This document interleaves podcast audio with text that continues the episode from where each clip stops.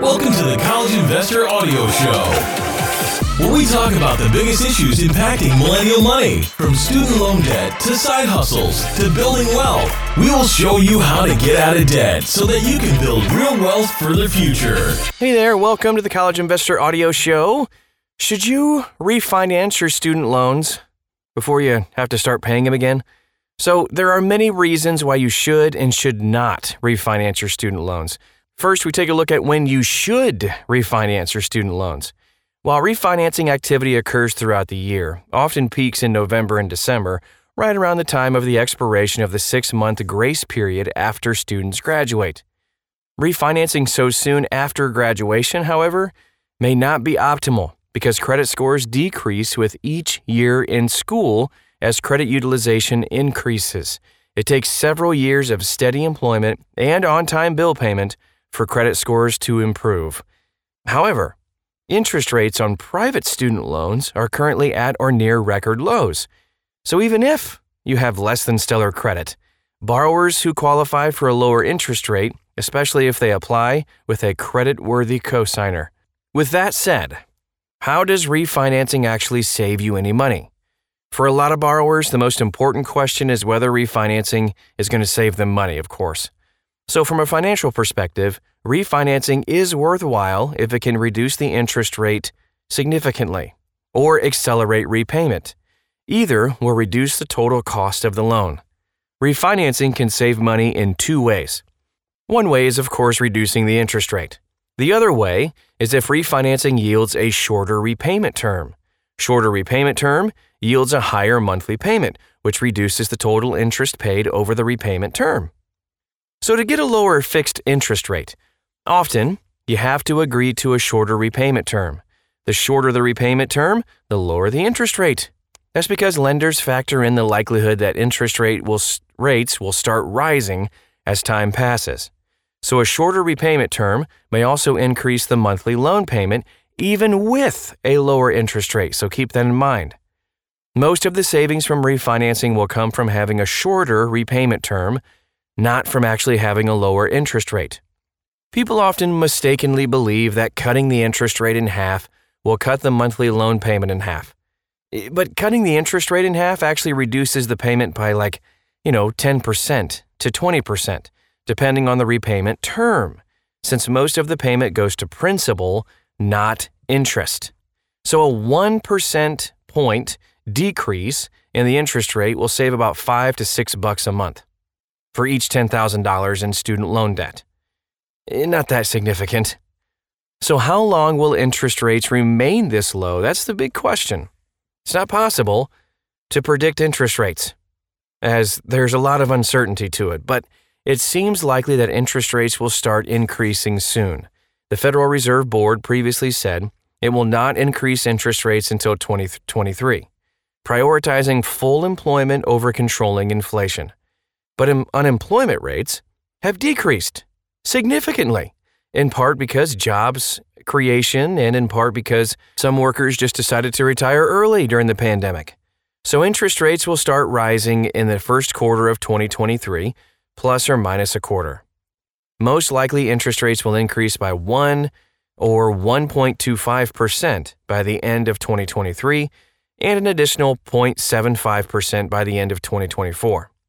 However, the Fed has already started tapering off its buying of bonds.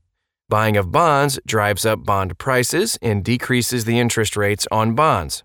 Ending the buying of bonds will cause bond prices to drop and interest rates to increase. Should you refinance your federal loans? The big question.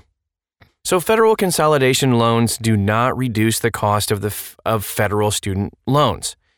Now, interest rates on new federal student loans are fixed rates that remain the same for the duration of the loan. Each year's new loans have a new fixed rate. But borrowers with older federal loans cannot refinance them into new federal loans to take advantage of the new lower interest rates. Instead, the interest rate on a federal consolidation loan is the weighted average of the interest rates on the loans included in the consolidation loan, rounded up to the nearest eighth of a percentage point. the use of the weighted average preserves the cost of the loan. For example, suppose you have two federal student loans, one for $5,000, one for $7,500, at 5% and 6% respectively. The weighted average of the interest rates is equal to $5,000 times 5% plus 7,500 times 6% divided by 5,000 plus 7,500 equals 5.6%. Rounding this up to the nearest eighth of a point yields a consolidation loan interest rate of 5.625%.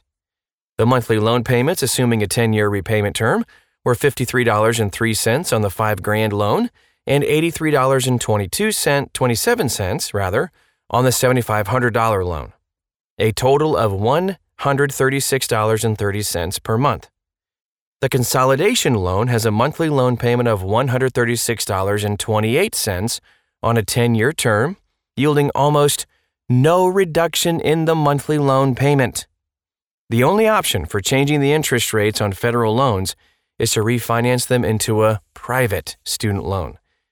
This might yield a lower interest rate if the borrower or cosigner, if any, has excellent credit. But refinancing federal loans into a private student loan will cause the loans to lose the superior benefits of federal loans, such as longer deferments, forbearances, income driven repayment, loan forgiveness options, and the current payment pause and interest waiver. There are a few other factors that may influence whether borrowers choose to consolidate or refinance their federal student loans. The payment pause is ending on January 31st, 2022, and this may lead to an increase in refinance activity in February 2022, when federal loans no longer have the equivalent of a zero interest rate. The prospect of broad student loan forgiveness might cause borrowers to hesitate before refinancing Broad student loan forgiveness, if it does occur, is most likely to happen very soon, before the midterm elections. The student loan forgiveness may be limited to federal loans held by the U.S. Department of Education, like the payment pause and interest waiver. If so, refinancing federal loans into a private loan may cause the borrower to miss out on student loan forgiveness. Yikes. The Limited Public Service Loan Forgiveness PSLF waiver requires federal family education loan program loans and federal Perkins loans to be consolidated into a federal direct consolidation loan prior to October 31, 2022. The borrower must also file an employment certification form or apply for PSLF using the PSLF help tool before the deadline. Should you refi private loans? Eh, there are no prepayment penalties on private student loans, so nothing stops a borrower from refinancing their private loans if they can qualify for a lower rate. Some borrowers have refinanced their private loans multiple times, each time to a lower interest rate. Refinancing could be a good option for borrowers who have excellent credit scores, or who have student loans from several years ago when interest rates were higher.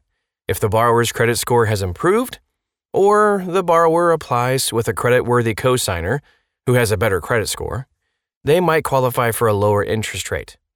But here's a reason why you shouldn't refi your student loans. A huge drawback of student loan consolidation and refinance is that it replaces multiple loans with a single loan. This might streamline repayment, but it also prevents the borrower from targeting the loan with the higher interest rate for quicker repayment. Consolidation and refinance do not save money if the new interest rate is higher than the weighted average of the current interest rates on the borrower's loans. Accelerating repayment of the loan with the highest interest rate instead of refinancing saves money by reducing the average interest rate paid by the borrower. Since student loans do not have prepayment penalties, nothing stops a borrower from making extra payments on their loans even without refinancing. Just be sure to tell the lender that the extra payment is an extra payment and not an early payment of the next installment. So important. Consider the total cost of the loan. So, when considering whether to refinance or not, compare the monthly loan payment and the total loan payment before and after refinancing the loans. This is especially important if the refinance has a different repayment term. A longer term might reduce the monthly loan payment, but increase the total loan payments. A shorter term might reduce the total, but increase the monthly.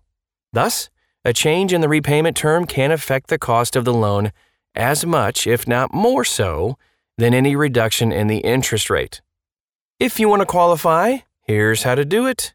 So, the new interest rate on a private refinance will depend on the borrower's credit score and the credit score of the cosigner if you have one. Interest rates can vary from about 2% to 12%, depending on the credit score and lender. There are a few things you can do to increase your likelihood of qualifying for a private refinance with a lower interest rate. Graduate from college. Students who drop out of college are less likely to be approved for a private refinance because they're more likely to default on their student loans. Pay your bills on time by the due date. Pay down debt. Maintain steady employment. Avoid deferment and forbearance unless absolutely necessary. Borrowers who need to temporarily suspend repayment are more likely to default. Apply for refinance with a credit worthy co signer.